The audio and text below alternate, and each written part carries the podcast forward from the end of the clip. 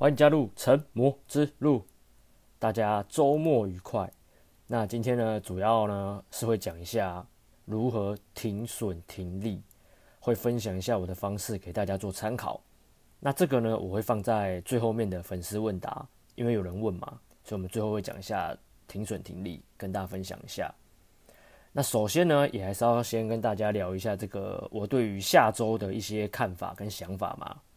那大家都知道，这个礼拜四的时候，台股正式站上了万八。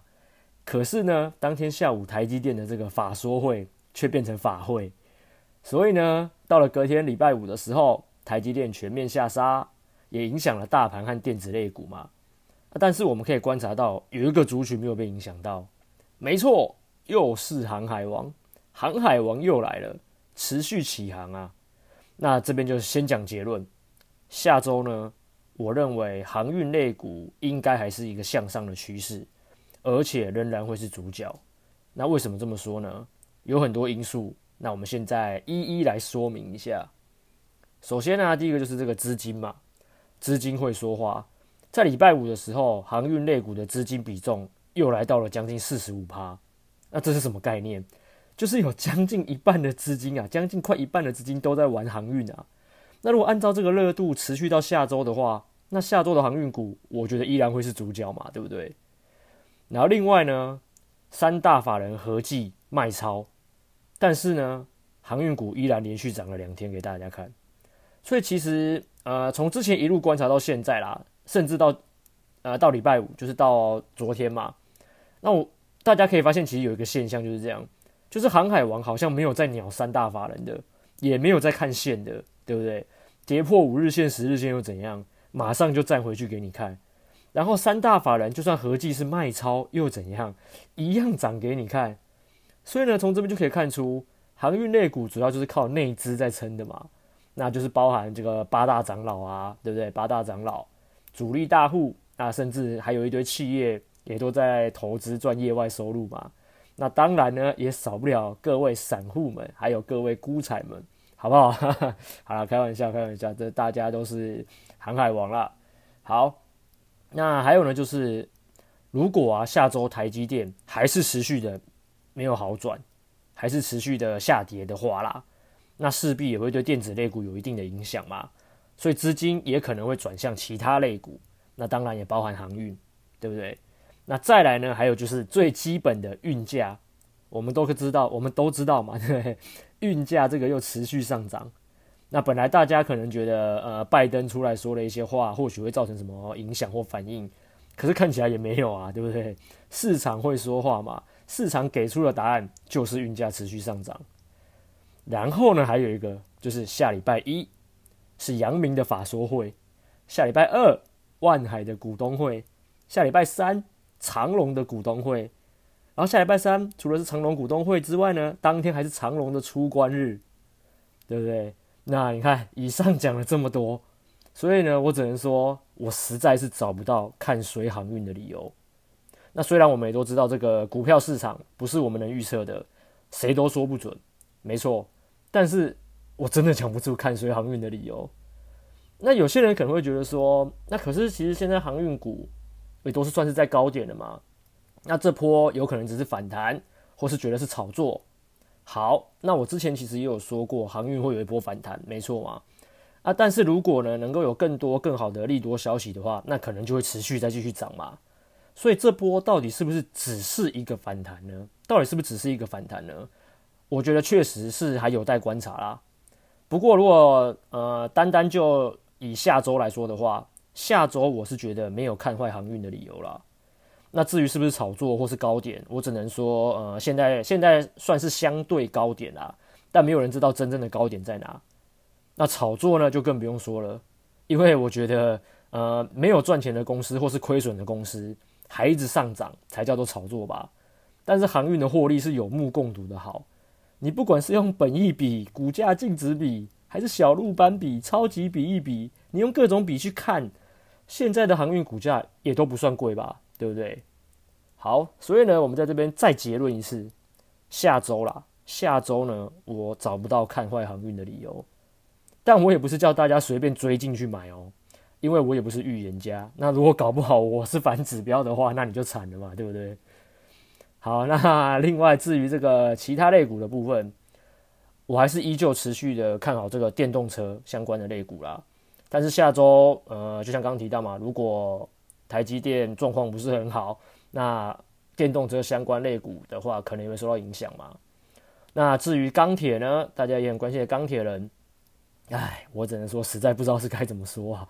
涨一天跌一天，然后再涨一天又再跌一天，难道东尼史塔克不用出来负责吗？对不对？好了，那接下来就来呃回答我们今天的这个粉丝问题啊。好，今天的问题呢是一位叫做抗生素小姐提出的问题，那这个名字还蛮特别的哈。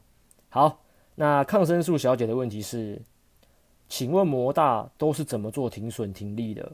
通常会抓多少趴？好，那关于这个问题呢，我这边提供我个人的方式给你参考，因为其实每个人的停损停利的方式都不相同啦，然后每个人能够承受的风险也不同，所以说，那既然今天的问题是问我的停损停利怎么做的话，那我就提供我个人的方式。好，首先呢，我如果会买进一只股票，一定是代表我看好嘛。那因为我个人，我个人是当冲、隔日冲、波段全都有在做。也就是说，我一天之内可能会买进好几只的股票，然后有些是要放波段的，但有些又是要用来做今天的当冲或是明天的隔日冲，所以停损停利的方式都不同。那 那其实我本来是觉得要讲这么多有一点麻烦，但是后来想一想，停损停利这么重要的事情，还是好好来分享一下好了。但这边要先说，我的方式并不一定适合所有人哦，所以大家还是要自己斟酌使用啦。好。首先，我们先讲当冲好了。当冲的股票，我会怎么停损？就是呢，我只要一买进去，如果没有涨，我可能很快就会停损了。因为当冲的停损我设得很低，大概一趴以内而已，我就会停损了。那没有为什么？因为呃，我是这样觉得啊，当冲就是只看今天嘛。所以说，昨天这只股票怎么样与我无关，明天这只股票会怎么样也与我无关。所以，当我在当下。切入这个买进的这个点啊，如果没有马上起涨，甚至还往下跌一趴以内，我可能就会马上停损了。因为对我来说，我会这样认为：如果切进这个点，它没有马上涨，又往上，呃，反而是往下跌的话，就代表我现在切入的这个点，切入的这个当下，并不是今天的一个好的进场时机，所以一趴以内我就会停损了。那至于当冲怎么停利呢？停利的话，坦白说，当冲我不会设定大概几趴要停利啊，因为当冲我就是今天要赚钱嘛，而且只赚今天嘛，所以当我切入买点时，如果股票有往上涨，然后涨到它的动能趋缓，或是它这个感觉变慢涨不上去的时候，我就会停利了。所以我做当冲的时候，我是会一直当下一直盯着的，这样才能随时观察到这个状况到底怎么样来做停损停利。好，那接着呢，我们换说一下这个隔日冲。那隔日冲我觉得就比较简单多了，因为隔日冲我的做法是这样，通常我都是在尾盘才会买进，要要做隔日冲的股票，要做隔日冲的股票，我都会在尾盘才会买进，然后隔天一开盘就马上卖，对，不管它涨或跌，隔天一开盘就马上卖，所以停损停利都是看隔天一开盘是怎样就是怎样，对。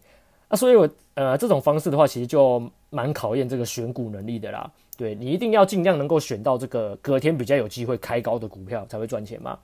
那如果每次都选到隔天会开低的股票，那可能就会一直赔钱嘛。所以这个时候，你可能就要重新检视一下这个你做隔日冲的选股策略，这样子。好，那最后就来讲一下波段啦。那这应该是最多人在意的啦。买进一只股票后，要如何好好吃一整段的波段？这边呢，我一样先讲停损的部分。停损我会分成两个层面去看。第一个层面就是，第一个层面是没有数字的。对，第一个层面的停损我是没有数字的，就是看它强不强势。好，那怎么说？因为我觉得呢，如果是一只强势的、会一直涨的股票，它就会一直涨嘛。所以我可以很快速的做出决定。也就是说，我今天如果看好这只股票，我想对它做隔日冲，呃，不是不是，我 我今天如果看好这只股票。我想啊、做波段啊，对，然后我看好它持续上涨嘛，所以当我今天买进之后，如果隔天在收盘的时候它没有涨，我就会马上卖掉了。等待之后再找时机重新进场。因为对我来说，我今天买进嘛，如果隔天没有涨，那我就觉得它现在还不是一个正要强势开始一直上涨的股票，所以这个时候我就会先直接卖掉，直接停损卖掉。等到它之后，如果我又遇到它真的要正式强势上涨的时候，我会再重新进场。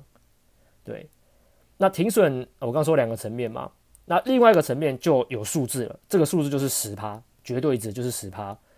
所以说，如果我持有的这只股票，我最大的容忍度就是跌十趴，跌了十趴我一定卖。等于是一根跌停是我的停一我停损的极限啊，所以也可以回到刚刚讲的第一个层面来看，如果我今天买进之后，它在隔天一开盘就直接跌十趴了，那我就会马上卖了，我这时候就不会等到它收盘前才决定要不要继续持有。对，好，那接下来再来讲一下波段啊，这个停停利的部分。好，那做波段停利其实也像刚刚说的啊。就是一样嘛，我买进一只股票后，它如果开始持续上涨，我就我就一直放着了。那当这只股票已经上涨超过五十趴的时候，这时候我会加码。那如果加码后它又持续上涨五十趴，就再继续加码，以此类推。那这样的话，什么时候要停利呢？好，那其实这时候停利就会很像停损，但是它是移动式的，也就是说，呃，一旦这只股票持续上涨后，可能涨不上去了，开始回档，那这时候我就会看了，看它回档到什么程度嘛。如果它只回档一点点，回档个一趴两趴，那我就不会觉得要马上停利。对，它如果只回档一点点，一趴两趴，然后又开始又重新继续涨，那就不用停嘛，续报。那如果这时候呢，它回档可能跌了五趴，我就会先卖出一部分了，就是分批停利。那卖出后，如果它又持续下跌，一样，就像刚刚讲了，它如果跌到十趴。我就把剩下的全部卖出，全部停利了。好，那如果另外一个状况是这样，那他如果像刚说的，他先回档了五趴，我先分批停利卖出一部分后，那他又继续涨嘞，那当然剩下的就一样继续抱着嘛。那我也这时候也不会急着再加码，一样一样，等到他又再次涨超过五十趴的时候，我才会加码，以此类推。所以说呢，呃，具体化一点来说的话，就是假设我今天在。股价，假设我现在一只股票的股价一百块的时候买进一张，然后它涨到了一百五十块的时候，这时候等于是涨五十趴了嘛，我就会再加码一张嘛。那这时候我就会变成是我总共有两张，然后均价就是一百二十五元嘛。好，那如果这时候它往下跌了一两趴，我不会理它，继续放着嘛。可是如果它继续跌，跌到了五趴，也就是跌到一四二点五的时候，我这这时候就会先卖出一张嘛。那如果它之后又涨回去，那当然就把剩下那一张继续抱着啊。那一样，如果它今天跌到了十趴，也就是跌到一百三十五块的时候，我当然就会把剩下最后那一张也获利了结卖出。那如果说在我通通卖完之后，这只股票又开始反弹，又持续上涨呢，那当然就是再找时间重新进场啊，认错买回嘛。对，因为我会觉得说，呃，做股票是没有稳赢稳赚的啦，就算是高手也会输啦，也会赔钱。但是只要能够把握大赚小赔、多赚少赔，基本上你就是高手，就是赢家了。所以做好停损停利很重要。那也再次强调，我的停损停利方法也未必适用于每个人，那只是提供给抗生素小姐和大家做个参考。好，那有什么问题也都可以私讯成魔之路的这个 FB 和 IG。那大家拜拜，我们下次见喽，拜拜。